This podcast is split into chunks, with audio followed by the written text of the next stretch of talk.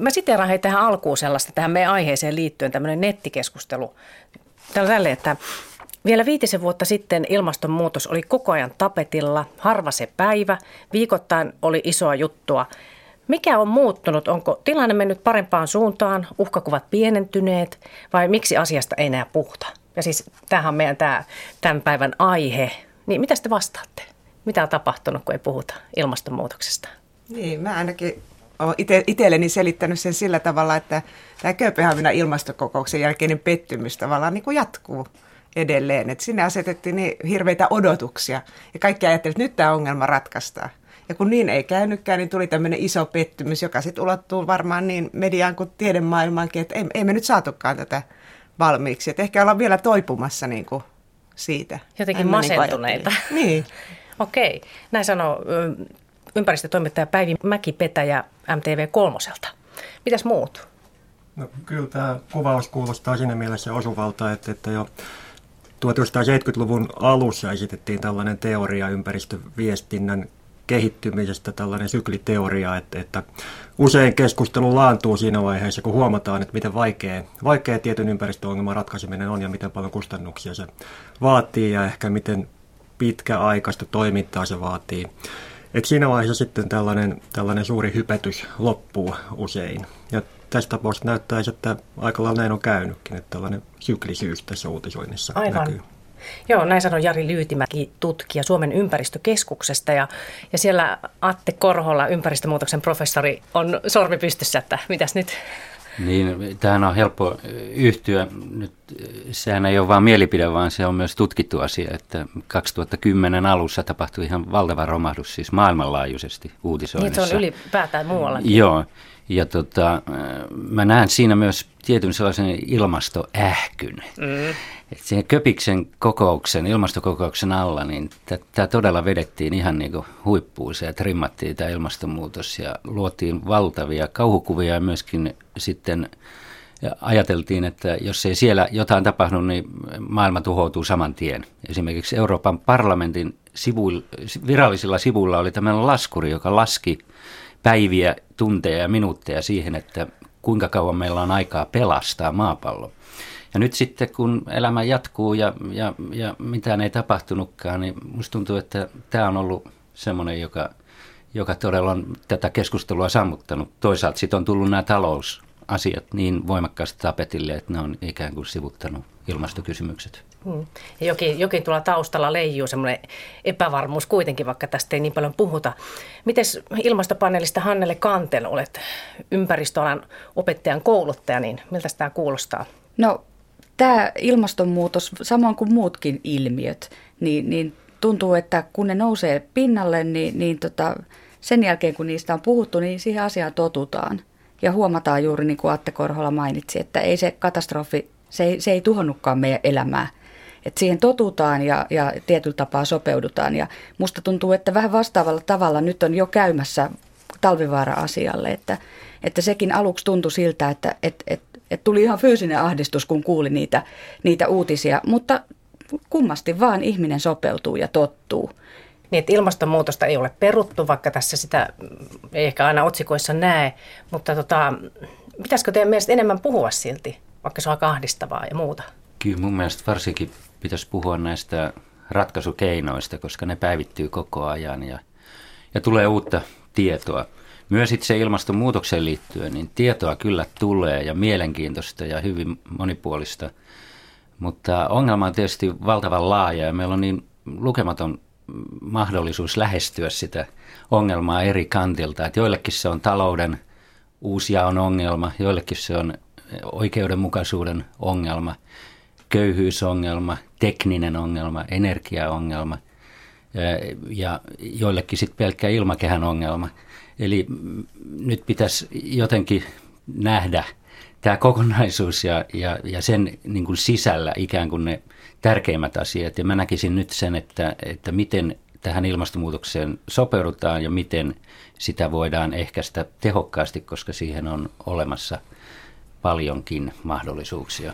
Mä komppaan tätä, että tämmöinen se puhetapa, Se on se, mikä pitäisi muuttua, että puheen pitää jatkua, mutta nimenomaan näkökulma muuttua niin, että se olisi monitieteinen, niin että huomioidaan, tai ei pelkästään itse asiassa ei erilaiset tieteenalat ja näkemykset, vaan myös erilaiset niin kuin ryhmät ja tasot, yksityiset ihmiset, kunnat, taloyhtiöt ja sitten EU-taso, maailmantaso, että kun tuntuu, että se keskustelu on ollut joko sitä, että mitä yksityinen ihminen voi tehdä tai mitä sitten jollain EU-tasolla tapahtuu. Ja siinä on niin kuin iso gäppi ja kun ne on kauhean erillisiä ne tasot, niin se tuntuu irralliselta. Että tavallaan tarvitaan tällaista jatkumoa, mutta sitten myös juuri sitä, että saman pöydän äärellä on hyvin erilaisten näkökulmien edustajat, että sanotaan näin, että pelkästään se ilmakehätutkija ei voi sanoa totuutta tästä asiasta, vaan tarvitaan yhtä lailla vaikkapa ihmisen käyttäytymisen tutkimusta, jotta tätä koko ilmiötä voitaisiin ymmärtää.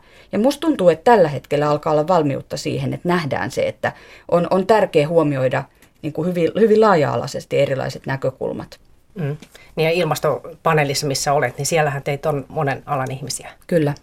Tässä muuta tähän liittyen. Niin, mulle tuli mieleen se, että miten paljon ylipäätään tarvitsee puhua tämän tyyppisistä asioista. Että eihän toki kaikkien ihmisten tarvitse kaikkea tietää ilmastonmuutoksesta. Että monissa tapauksissa voisi olla parempikin, että ne tavallaan ilmastopoliittisesti järkevät toimenpiteet olisi sellaista rutiinia, josta ei sinänsä niin kuin tarvitsisinkaan nostaa suurta meteliä. Ei mitään haloota siitä. Et tulee tästä mieleen vaikkapa se, että silloin kun talouskriisi alkoi, niin silloin jonkun verran oli puhetta tällaisesta vihreästä investoinnista, että käytettäisiin tavallaan ekotehokkaita ja ympäristön kannalta hyviä investointitapoja myöskin ratkaisuna siihen, että saadaan talouskriisiä hallintaan. Mutta jotenkin tuntuu, että tällainen puhe vihreistä investoinneista on aika paljon laantunut viime aikana ja huomio on kiinnittynyt aika lailla perinteiseen tavallaan taloudenpitoa ja siihen, miten saataisiin talouskasvua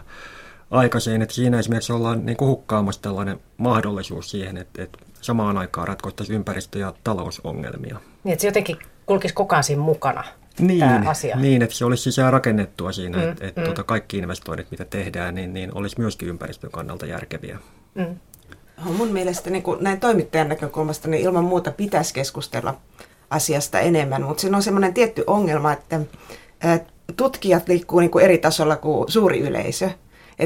Kun itse tekee ilmastonmuutokseen liittyviä juttuja, niin heti tulee hirveä määrä kansalaispalautetta siitä, että eihän sitä koko ilmastonmuutosta olekaan. Ja tavallaan, että kansan kanssa pitäisi keskustella siitä, että onko ilmastonmuutos vai ei, ja tutkijoiden kanssa siitä, että miten tätä ongelmaa ratkotaan. Nämä pitäisi jotenkin saada niin kuin yhteen.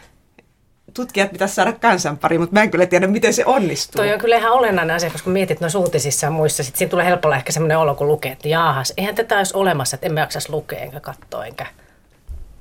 Mm. Tutkijapuolelta voisin sanoa sen, että useimmissa tutkijoilla on semmoinen väärä, tai mun mielestä ehkä hieman virheellinen lähtökohta tähän keskusteluun, että kun tutkija sanoo jotain tai tiede sanoo jotain, niin me ajatellaan tällainen lineaarinen kommunikaatiomalli, että se heti pitäisi johtaa sitten tällaisia päätöksentekoon.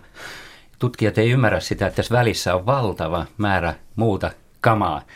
Siellä on poliitikkojen ja päätöksentekijöiden täytyy sopeuttaa päätökset niin kuin monenlaisiin asioihin. Ne pitää olla oikeudenmukaisia, tasa-arvoisia, taloudellisesti järkeviä ynnä muuta. Ja nyt onkin sitten tutkijapiireissä syntynyt tällaisia niin kuin uusia tapoja, tai yritetään löytää uusia tapoja kommunikoida. Ne on paljon enemmän vuorovaikutteisimpia, jossa esimerkiksi otetaan nämä skeptikot mukaan keskusteluun vakavasti. Yksi esimerkki tästä on professori Judy Curry, joka pitää tällaista Climate ETC keskustelupalstaa, joka on valtavan suosittu ja aktiivinen. Hän ottaa kaikki sinne mukaan, keskustelee aidosti ja oikeasti ihmisten kanssa, eikä ole tällainen niin lähestymistapa, että mä tiedän asiat, jolla ei nämä muut tiedä, ne on tyhmiä.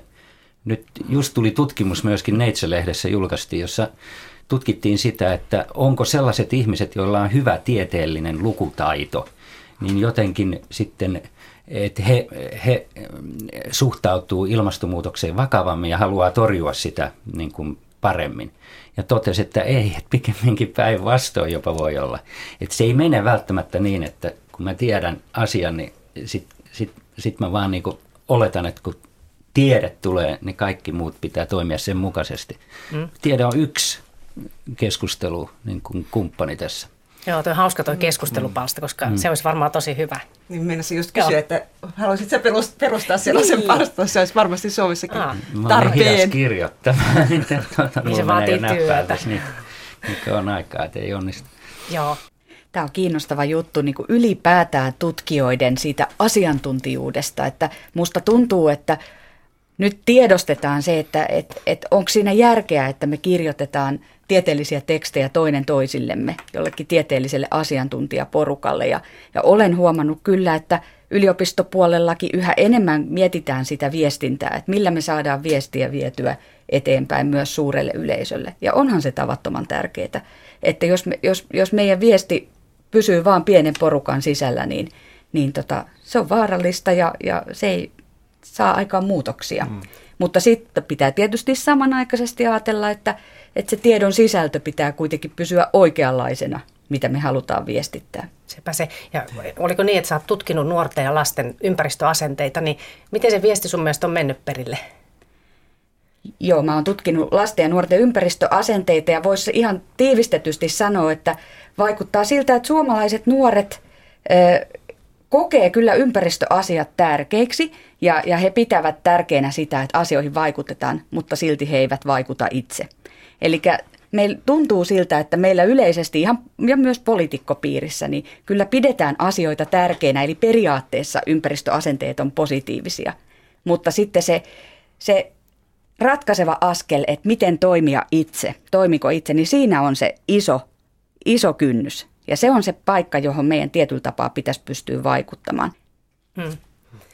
Ja se on aika paljon poliittisista päätöksistä ja niistä rakenteista, mitä ihmisten ympärillä on, niin siitä kiinni, että joskus tulee ilmastokeskusteluakin seuratessa vähän sellainen tunne, että edellytetäänkö ihmisiltä vähän liikaa ja syyllistetäänkö samalla joitakin ihmisryhmiä, että jos niitä aitoja mahdollisuuksia sitten toimia ympäristöystävällisellä tavalla ei välttämättä olekaan, niin se vaatii uhrauksia ja hyödyt saattaa tulla pitkän ajan päästä, eikä välttämättä kohdistu niihin ihmisiin, jotka toimii.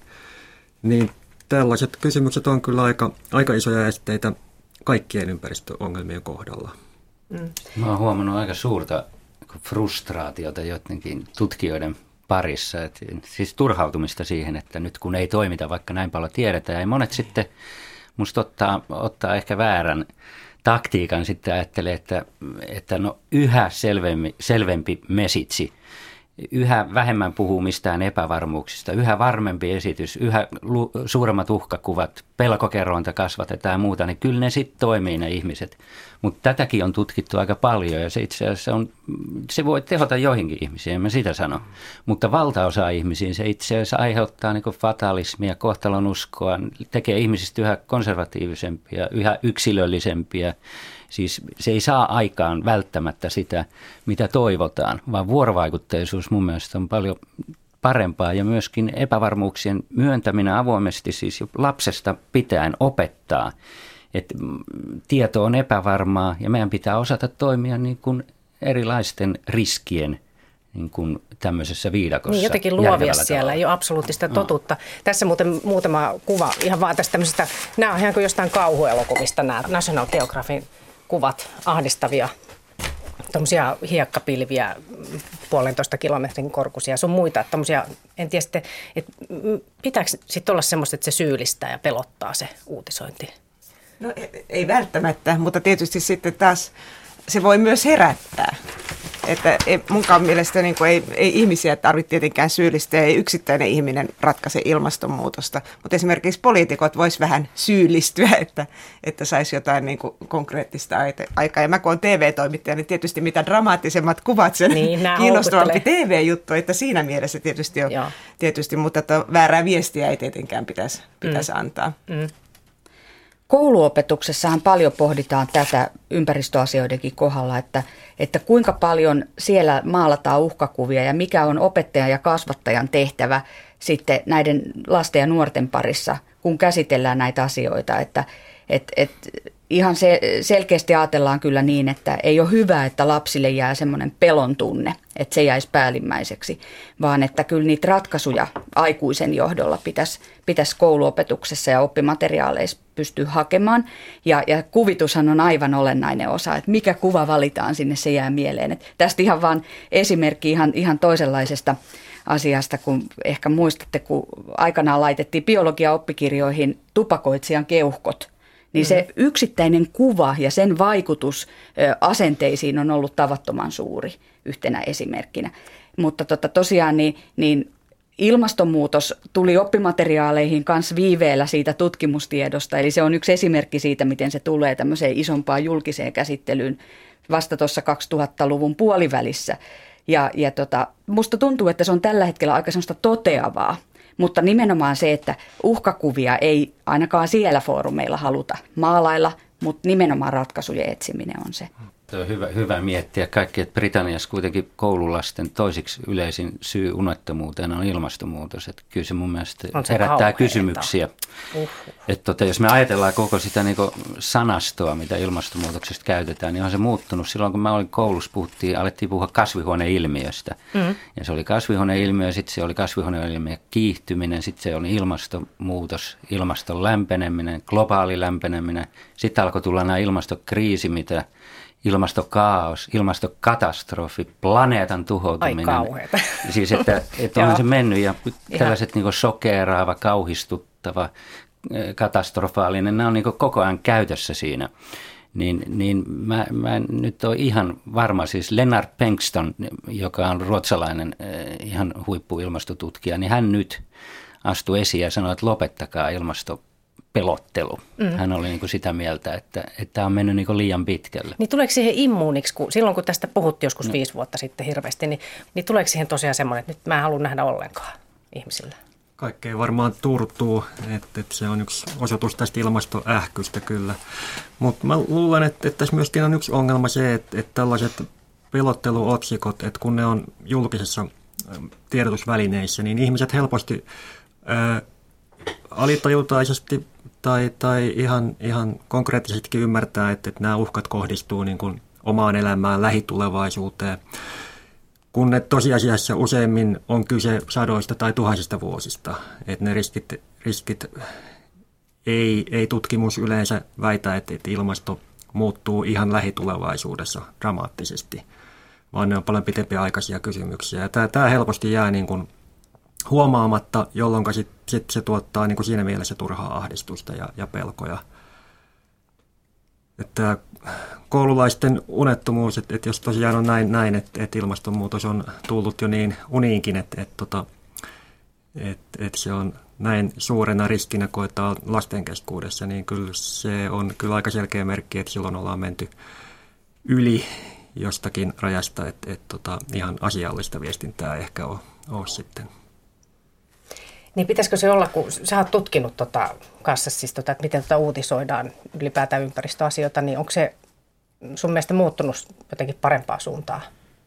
No ne muutokset on ehkä enemmän ollut tässä ilmastokysymystäkin kohdalla siihen uutisoinnin määrään liittyviä. Et toki termit muuttuu ja niin kuin Attekin toi esiin näitä erilaisia tapoja tavallaan kehystää ja käyttää erilaisia termejä, niin ne muuttuu koko ajan, kun puhetavat ilmiöistä muuttuu, mutta tästäkin on puhuttu jo kymmeniä vuosia, että alun perinhän se taisi olla se huolenaihe ilmaston viilentyminen ja jääkausi, joka justiinsa uhkaa meitä, mutta näin ei sitten käynytkään.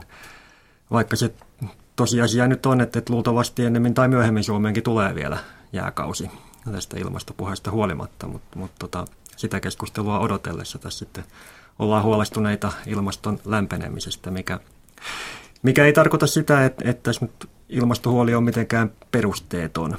Että kyse on ihan aidosta uhkasta, joka meidän hyvinvointia uhkaa. Mutta nämä perspektiivit on aika isoja tämänkin asian yhteydessä. Mäkin olen kyllä ihan samaa mieltä siitä, että kysymys on aidosta ongelmasta ja uhkasta. Mutta jollain lailla näen sen kuitenkin, että pitäisi luoda myöskin uskoa siihen, että se on ratkaistavissa se ongelma ja mitään peruuttamatonta ei ole tapahtunut. Ja nyt esimerkiksi IPCC:n uusin raportti näistä erilaisista äärevistä sääilmiöistä niin havaitsi hyvin vähän niin kuin selviä viitteitä siitä, että mitään näistä pystytään laittamaan suoraan niin kuin globaalin lämpenemisen tiliin. Eli me niin kuin tulee mieleen se susi-susi-tarina, että kun tarpeeksi huutaa, että susi, ja sitten kun sitä ei olekaan, niin sitten niin kuin ihmiset tavallaan menettää sen usko eikä enää reagoikaan siihen, jos niin kuin tavallaan ilmastotiedettäkin tarvitaan niin kuin vuosikymmeniksi eteenpäin. Että sen uskottavuutta ei saisi niin kuin mun mielestä liioittelulla tai semmoisilla niin kuin aivan äärevillä uhkakuvilla niin pilata.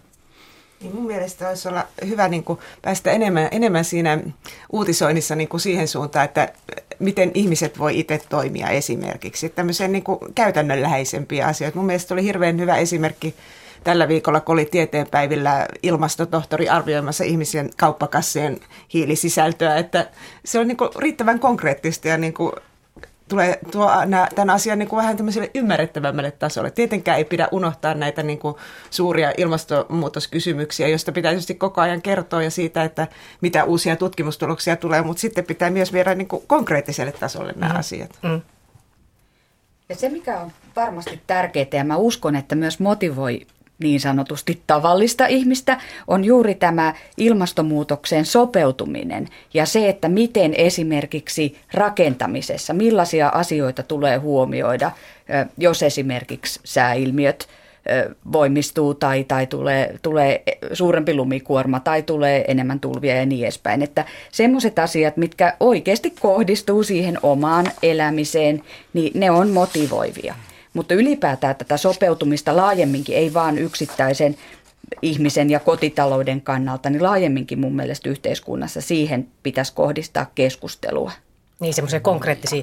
Ja mä näkisin tämän niin kuin globaalissa mittakaavassa myös tärkeäksi, että puhutaan niin kuin asioista, jotta pitää joka tapauksessa tehdä, on ilmastonmuutosta vai ei, niin kuin köyhyyden poisto, eroosion vähentäminen, metaanipäästöjen vähentäminen, jolloin sadot paranee.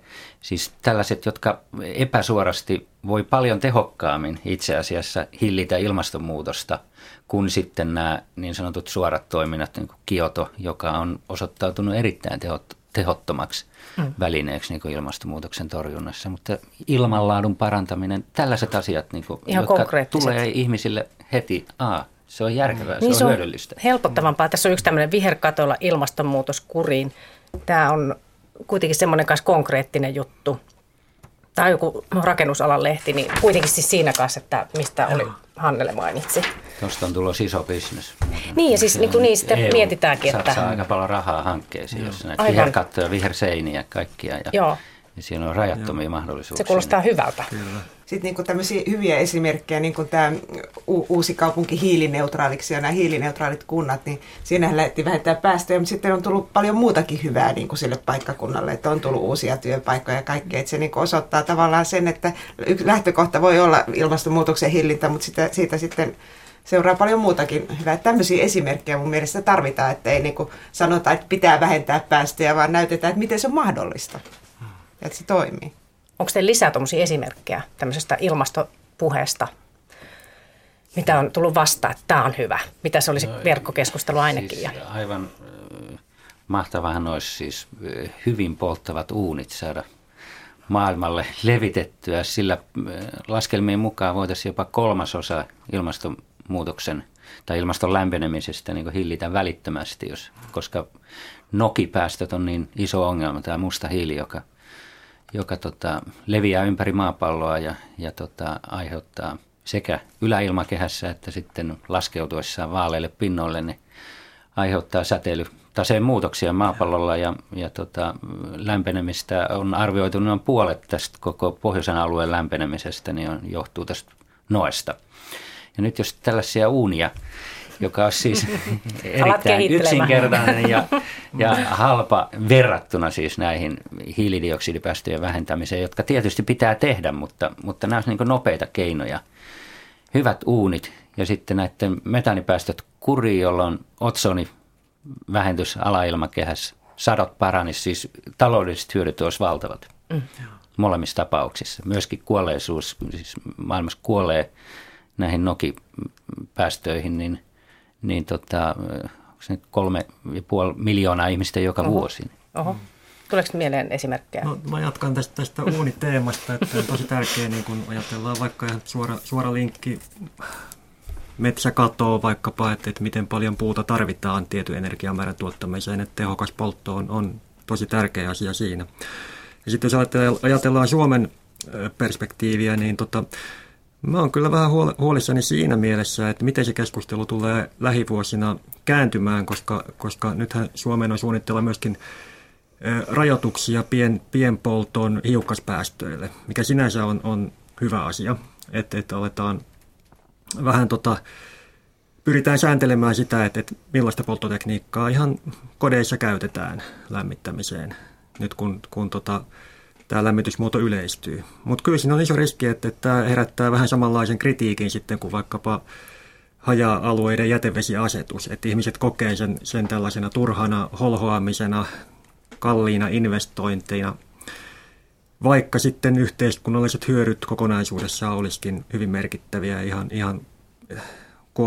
ihmisten kuolleisuuteenkin liittyen, että saadaan kaupunki-ilmaa puhtaammaksi. Mutta siinä pitää kyllä tosi hyvin suunnitella ne säädökset, mitä näissä tulee olemaan, ja sitten pitää hyvin myöskin viestiä siitä, että mikä tämän sääntelyn tarkoitus on, mitä hyötyä kysyä, että saadaan. Miten se sitten menee perille. Kyllä, joo, se on se ydinkysymys. Sauna, se on se kriittinen suomalainen. Saunaan ei puututa. Siihen ei saa sitten puuttua. Se on tietysti aika ongelmallinen asia. Me kuitenkin asutaan kaikki haulikantaman päässä toisistamme. Et ei se nyt hirveä kyllä niin ilman saasteongelma todellisuudessa ole. No joo, ja eikä siinä varmastikaan niin kuin mökkimaisemissa, että herkästi tulee sitten nettikeskusteluja siitä, että kielletäänkö tämä harvalla asutusalueella oleva mökkisaunan lämmittäminen. Niin, että kun siinä niin kun sörkitään omaa yksityistä elämää, niin se tuntuu varmaan monesta pahalta.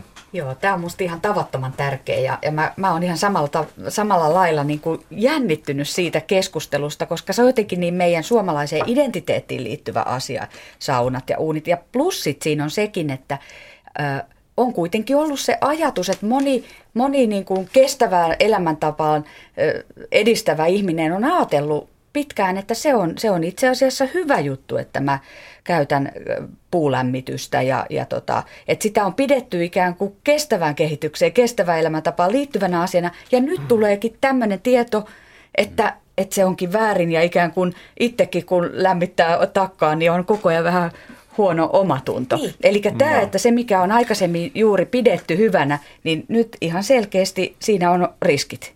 Niin se varmasti tulee herättämään tämmöistä omatuntokeskustelua ja sitten juuri tätä, että nyt syyllistetään taas ja on yritetty tehdä oikein.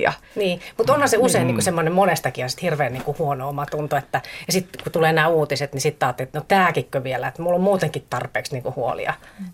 Onko tähän mitään keinoa? Että niin, mä tiedän, se on taas tietynlainen viestintäongelma, että miten saat sen viestin lähtemään niin, että siitä ei tule nimenomaan, että se fokus ei keskity sitten just tavallaan väärään asiaan, että no lähdetään siitä sitten vaikka, että no näin sytytät uunin oikein, että miten siitä tulee vähän päästöä, että jotain niin kuin positiivista kautta, mutta ei se silti takaa sitä, ettei se kuitenkaan päädy sitten siihen, että meitä syytetään taas tästä. Se on hankala. Että se on tosi hankala asia, että en mä luule, että jätevesikeskustelussakaan ihan tarkoitus oli päästä tuohon, mihin siinä päädyttiin, että tarkoitus oli hyvä, mutta se hukkui siinä matkan varrella ihan niin kuin totaalisesti. Joo, ei varmasti tarkoitus ollut ja tässä on kaikille osapuolille tärkeää niin kun ymmärtää se, että aika harvoin meillä on mahdollisuutta edes ihan täydellisiin ratkaisuihin. Et me ollaan kaikki erehtyväisiä ja se toisaalta on aina meillä on mahdollisuus sitten oppia ja tehdä asioita paremmin. Kyllä ne säädöksetkin ei ne ole täydellisiä eikä niiden meidän tavat toteuttaa niitä ole täydellisiä, mutta aina voidaan pyrkiä sitten parempiin tapoihin. Mä mietin, että pitääkö se olla sitten se semmoinen, että miten se viesti menee perille, että se solutetaan sillä tavalla ovelasti johonkin juttuun, että tämä Gloria-juttuhan, että tässä on että aika kaunis nainen tai hyviä kuvia ja Demos Helsingin tutkija Tuuli Kaskinen ja tässä on ihan semmoinen niin kuin henkilökuva, että tässä ei hirveästi syyllistetä, mutta vähän tulee tietoa kuitenkin, että kannattaa pyöräillä hän itse ainakin tämmöistä pientä juttua. Pitääkö olla tämmöistä, että vähän niin kuin piilotetaan se tieto?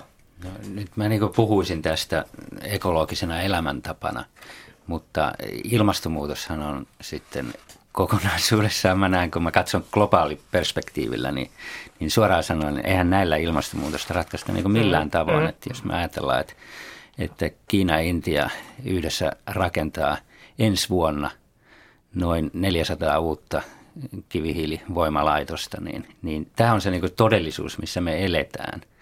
Se on ihan valtavaa se päästöjen lisääntyminen, mitä tulee tapahtumaan jatkossa. Ja nyt kun Yhdysvallatkin vielä ja monet muut maat niin vaihtaa takaisin fossiilisiin ja esimerkiksi maakaasun käyttö tulee lisääntymään. Että se on ihan selkeä niin tulevaisuuden energialähde. Se on ihan yhtä lailla fossiilinen että nämä on niitä niin kuin oikeita kysymyksiä, että jos halutaan niin kuin globaali ilmastonmuutos ratkaista. Mutta tämä on musta niin kuin ekologista elämäntapaa, mikä on kaikissa suhteessa sitten järkevää edistää sitä, että kulutetaan vähemmän ja eletään kestävästi ja se on suositeltavaa. Niin, vaikka kaikkea voi itse tietenkään vaikuttaa, mutta jollain tavalla. Niin.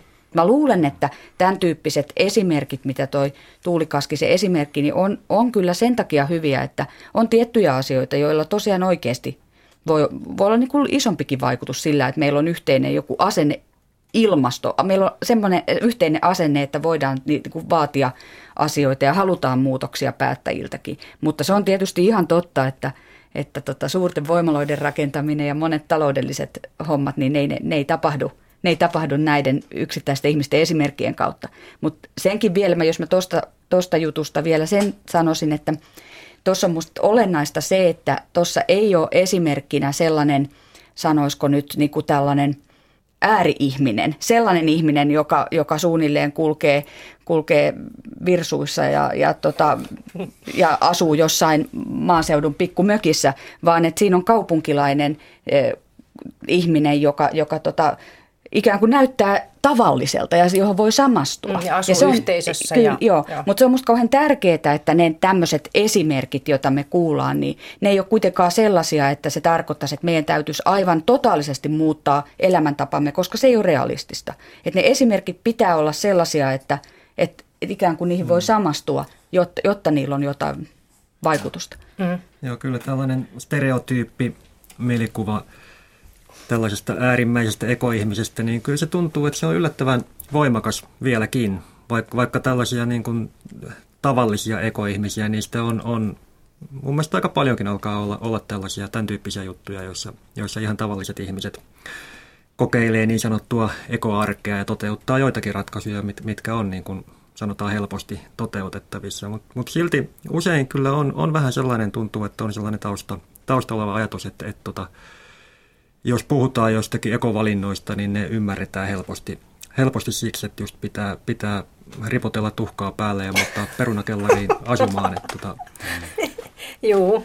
Mutta viestinnällistähän tarvii niin monia vaihtoehtoja. Täytyy olla niin eri ihmiset vaatii erilaisia niin samastumiskohteita. Että yksi juttu ei toimi todellakaan niin kaikille ihmisille. Että jossain maakuntalehdessä toi pitäisi kertoa ihan eri tavalla, koska toi on helsinkiläisten höpötystä. Ja sekin järsyttää. Niin, nimenomaan. Joo, että pitäisi olla niin mahdollisimman mennä sen oman lukijakuntansa ja kuulijakuntansa tasolle, että se viestin läpi sitten. Nämä on kuitenkin niin hirveän monimutkaisia asioita, että me ei tiedetä kaikkien sitten niin kuin lopullisia vaikutuksia. Ja se tässä ilmastonmuutoksessa tästä puhutaan ilkeänä ongelmana ja jotkut tutkijat jopa superilkeänä ongelmana, koska niin kuin se häiritsee nyt meidän elämää niin pahasti. Niin, mutta se on myös ongelmana, niin, että tällaiset paikalliset ratkaisut voi aiheuttaa sitten tosi ongelmia sitten taas jotain ketjujen kautta niin kuin muualla, että me ei aina tiedetä kaikkien yhteisvaikutuksia. Ja sitten toisaalta sitten joku internetin käyttö vaikka. Nyt sen päästöt on yhtä suuret kuin lentoliikenteestä niin kuin vähintään. Mutta emme koskaan puhuta siitä, että tuskin nämäkään ihmiset ikinä olisi valmiita rajoittamaan niin kuin internetin käyttöön. Että se on niin kuin, tämä on vaikea. Mutta pitäisikö sitten perustaa joku semmoinen ilmastonmuutosradio tai TV? Tai siis mä mietin, että joku ihan oma juttunsa, niin kuin, joku semmoinen, mikä voisi aika kansainvälinenkin, siis Suomessa perustettaisiin joku sivusto tai lehti tai en mä tiedä, mikä se voisi olla. Tietysti niin. Meillä on Mutta jotain ihan uutta. CO2-raportti on tuolla netissä. Ja... Ne on tylsiä. Niin, no. Ei niitä jaksa lukea. Se olisi tehokkaampi kuitenkin, jos se olisi niin kuin valta-mediassa. Se pitää olla semmoinen vuorovaikutteinen. Että tietysti varmasti erikoissivustolle menee ne, joita asia kiinnostaa. Et miten saisi mutta semmoisen... miten tavoittaa suuren yleisön. Niin, sepä se josta keksitte, niin kertokaa. Mä niin tähän keskusteluun vielä, mistä me aloitettiin koko ilmastokeskustelu, niin mä näen kyllä, että tämä on jostain syystä vaan lisää polarisoitunut. Että nämä on niin kuin mennyt kauemmas nämä ääripäät toisistaan, että et siksi tämä keskustelu on niin erittäin vaikeaa, koska tässä demonisoidaan ja tässä luodaan niin hirvittäviä mielikuvia, että tähän tulee moraaliset, niin kuin, että paha ihminen ja hyvä ihminen ja kieltäjä, siis lähes niin kuin tällään natsikauhujen kieltäjä on se, joka vähänkin niin kuin epäilee tai edes jotain vaikka Kioto-prosessia, niin sä oot heti joku denier. Ja niin kuin, tämä on niin polarisoitunut tämä keskustelu, siksi tässä on vaikea niin kuin löytää mitään sellaista rauhallista sivua, koska ne heti vallottaa nämä ääripäät sen. Niin. Ja sitten se keskustelu... jämähtää ja se on siinä. Niin se on se muutos sitten, että on niinku eriytynyt nämä. Tuli vaan mielessä, että miten huumori tai tämä on tämmöinen niin sarjakuvassa. Tässä on Santeri sarjakuvaa siinä, niin kun tehdään lumiukkoa ja sitten kun se on valmis, niin sitten tuo äiti vaan, että eikö se ole komea. Sitten se lumiukko puhuu sille Santerille, sitten se alkaa luettelemaan niin, että miksi minä kohta sulan ja päästöjä niin ja niin paljon ja sitten se sulaa. Ja siis tämä on tämmöinen niinku... Se poika vaan kuulee sen, mutta miten tämmöinen sitten jossain ihan tämmöisissä huumorissa tai...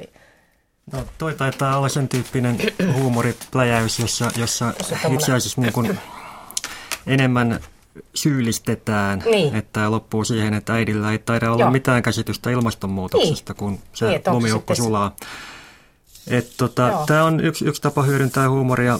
Mutta kyllä mä näkisin, että hedelmällisempi tapa on ehkä, että huumori tarjoaa sen mahdollisuuksia myöskin rikkoa tätä polarisaatiota, tällaista niin kuin ääripäitten vahvistumista. Että jos huumorin keinoja osoitetaankin, vaikka kyseenalaistetaan, että onko ne omat ennakko-oletukset nyt oikeasti niitä, joihin kannattaa takertua, vai voisiko tuolla vastapuolellakin olla jotakin asianmukaista sanottavaa. Että tällaisen huumorin käyttöä itse kannustaisin kyllä enemmän. Uusia väyliä. Niin, vähän tällaista niin kuin uutta innovaatiota sitäkin kautta. Kyllä. Huumoria on ihan tervetullutta, mutta kuka sketsihahu esimerkiksi on esittänyt ilmastohuumoria, niin. Että se ei vielä ole ehkä siirtynyt sille tasolle, että se olisi varmaan... Niin se on vaikea. Kyllä, joo. Sinne pitäisi... Kuka sitä Juha-Fääriä matkini? No joo. Niin. Mutta se olisi tehokas uusi väylä kyllä, että se menisi, mutta miten se saadaan sinne ujutettua, niin kyllä. Mutta onko se sitten se keino, mitä ehkä... Sitten tässä vaikka 5 vuoden päästä 10 tai tulevaisuudessa muutenkin, että sillä tavalla puhuttaisiin sitten. Tai onko teillä mielikuvaa, että miten tästä ilmastonmuutoksesta puhutaan tulevaisuudessa? No jos lähdetään tästä huumoripuolesta, niin kyllä mä oon havainnut, että kyllä sitä ympäristökysymyksiä ylipäätään, niin kyllä niitä huumorikin kautta käsitellään jo jonkun verran. Että se on niin, alkaa olla niin vakiintunut aihepiiri, että ihan sen takia se tulee tätäkin kautta esiin sarjakuvissa. Lehtien sivuilla, pilakuvissa muun muassa, mutta se on tietysti, että ihmisiä huvittaa erilaiset asiat ja tässäkin tulee se, että ihmiset tulkitsee eri tavoin omista lähtökohdistaan kaikkea informaatiota. Totta. Mä näkisin myöskin sen, että tiedon tuottajien pitäisi olla mahdollisimman läpinäkyviä, että siinä ei häviä mitään. Siinä tuonne epävarmuudet, tuonne haarukat, missä liikutaan ja kun poliitikot helposti, niin kuin just Kööpenhaminan kokouksen alla, niin Tanskan pääministeri käytti puheenvuoron, että tiedä ihmisille, että unohtakaa epävarmuutenne, antakaa meille tarkkoja lukuja.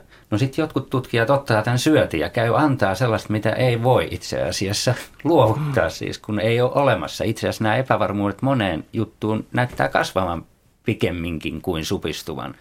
Malleihin liittyvä esimerkiksi alueellinen ennustavuus niin on todella todettu nyt, että se on vielä hyvin, hyvin lapsen kengissä ja se olisi melkein kuin antaisi kirveen lapsen käteen ja antaa sellaisen poliitikolle, että nyt niin kuin Maailmanpankki teki raportin, että 4 astetta. Nousee lämpötila, mikä on ihan niin kuin järjettömän tajua, miten tällaisia voidaan tehdä. Ja mun mielestä siinä ei häviä mitään, että koko tieto on ikään kuin avointa, läpinäkyvää, kriittistä, säilytetään nämä tieteen prinsiipit. Ja sitten poliitikot tekee niiden pitää oppia ja kyetä tekemään päätöksiä erilaisten niin kuin skenaarioiden ja ennusteiden valossa. Järkeviä päätöksiä, jotka on järkeviä niin kuin tapahtuu mitä tahansa. Että saadaan tarpeeksi tietoa, että sitä ei pimmitetä. Mun mielestä tässä on paljon vielä meillä Suomessa ja varmasti laajemminkin kyse siitä, että miten me suhtaudutaan tietoon ylipäätään. Että onko asiantuntijoita, jotka on aina oikeassa ja niitä uskotaan ja kuunnellaan. Ja tämä on mielenkiintoista, että esimerkiksi meillä Ilmastopaneelissa, kun keskusteltiin, niin on asioita, joista ihmiset on eri mieltä. Saman alan tutkijat vahvasti eri mieltä ja siitä juuri puhuttiin, että se pitää kirjoittaa auki. Jos me raportoidaan jotakin, se pitää kirjoittaa, että tässä on tämmöisiä näkökulmia ja osasta me ollaan eri mieltä. Ja se on hirmu tärkeää, mutta siinä on se, että jos ihmisillä on semmoinen ajatus, että tutkijat antaa oikeita vastauksia, niin siitä voi syntyä sellainen ristiriitainen olo, että eikö noikaan nyt ole yksimielisiä, no, miksi munkaan pitäisi mitään uskoa. Ja tämä on musta kouluoppimisessakin tavattoman tärkeää, että meidän pitää laajemminkin niin kuin kasvattaa ihmisiä siihen, että on erilaista tietoa, on erilaisia ristiriitaisia näkemyksiä ja jotenkin, että kyetä sieltä sitten löytämään se oma näkökulma. Mutta nimenomaan, että se on laajemminkin sellainen, että miten suhtaudutaan tietoon ja siihen, että on epävarmuutta, kaikkea ei tiedetä ja ollaan eri mieltä myös. Ehkä tämä lisääntyy. Toimittajan näkökulmasta just sit se, että jos mä teen 1,5 minuutin TV-juttua, niin tuommoisessa tapauksessa se huomio kiinnittyy siihen, että tutkijat ovat eri mieltä asiasta. Ja se on se uutinen ja se itse asia jää niin kuin pois. Eli kun on pakko yksinkertaistaa niin paljon niitä asioita, että saa sen niin siihen. Sitten se vaihtoehto on tietääkseen koko jutun tekemättä. Tutkijat on monesta asiasta niin kohtalaisen samaa mieltä, mutta se vaan, että jokainen rehellinen tutkija joutuu myöntämään, että hän sisältyy mieletön joukko epävarmuutta. Ja tieteeseen ei voi todistaa mitään aukottomasti, jos mennään niin perimmäisiin tieteen filosofisiin lähtökohtiin ja kysymyksiin, niin se on vaan mahdoton. Tämä on nyt tämän hetken niin kuin vallitseva tieto. Me voidaan sitä, ja tässä on ne epävarmuudet ynnä muut, mitkä liittyy tähän. Ja tämä pitää olla vain läpinäkyvää, kriittistä ja autonomista tämä tutkimus. Mutta nyt se on niin politisoitunut, se on niin kuin, jotkut puhuu tämmöisestä, että meillä on niin kuin postnormaali tiede. Tämä ilmastonmuutos on ikään kuin normaalitieteestä jo loitunut tällaisen postnormaalitieteeksi, jos on tällainen niin kuin hybridiyhteisö, jos on kaikki niin kuin tekniikan, talouden, politiikan, kaikki niin on sotkeutunut siihen, jo siihen itse tieteelliseen prosessiin. Ja on vaikea ymmärtää, mikä on enää kenenkin mielipide. Kaikki vetoaa johonkin ja kukaan ei tiedä enää mihinkä vetoaa. No, se on niin kuin, nähdä sitten, mitä se ehkä on sitten jatkossa. Mun mielestä Päivi nosti äsken esiin tärkeän asian sen, että kun puhutaan julkisesta uutisoinnista tai muusta reportaaseista ja tällaisista, niin itse asiassa on aika rajattu se tila tai aika, että miten paljon on käytettävissä tietyn asian kertomiseen. Ja tämä on kyllä aika iso ongelma, että mä näkisin yhtenä hyvin tärkeänä tapana ikään kuin päästä eteenpäin tästä keskustelusta, just sen, minkä Hannelekin nosti, että tuodaan niin kuin esiin erilaisia tapoja tehdä tutkimusta, ymmärtää tutkimusta. Itse asiassa mulla on sellainen mielikuva, että aika kiinnostaviakin juttuja voidaan kirjoittaa siitä, että miten sitä tutkimusta tehdään, miksi ne tutkijat on eri mieltä. Sen sijaan, että kerrottaisiin vaan niistä tuloksista, että mitä näiden erilaisten tutkimusmenetelmien avulla, millaisia tuloksia ne on tullut. Että ei niinkään sitä ristiriitaa niitä tulosten välillä, vaan sitä, että miten nämä tutkijat on nyt päätynyt tähän, miksi ne on eri mieltä. Mutta se vaatii tietysti tilaa vähän enemmän. Että ehkä tällainen, veikkaisin, että tällainen pitempi reportaasimainen uutisointi, että se saattaa olla tulossa tässä lähiaikoina, että päästään vähän, että ihmiset ehkä kyllästyy tällaiseen sähkösanomatyyppiseen muutaman sekunnin uutisointiin.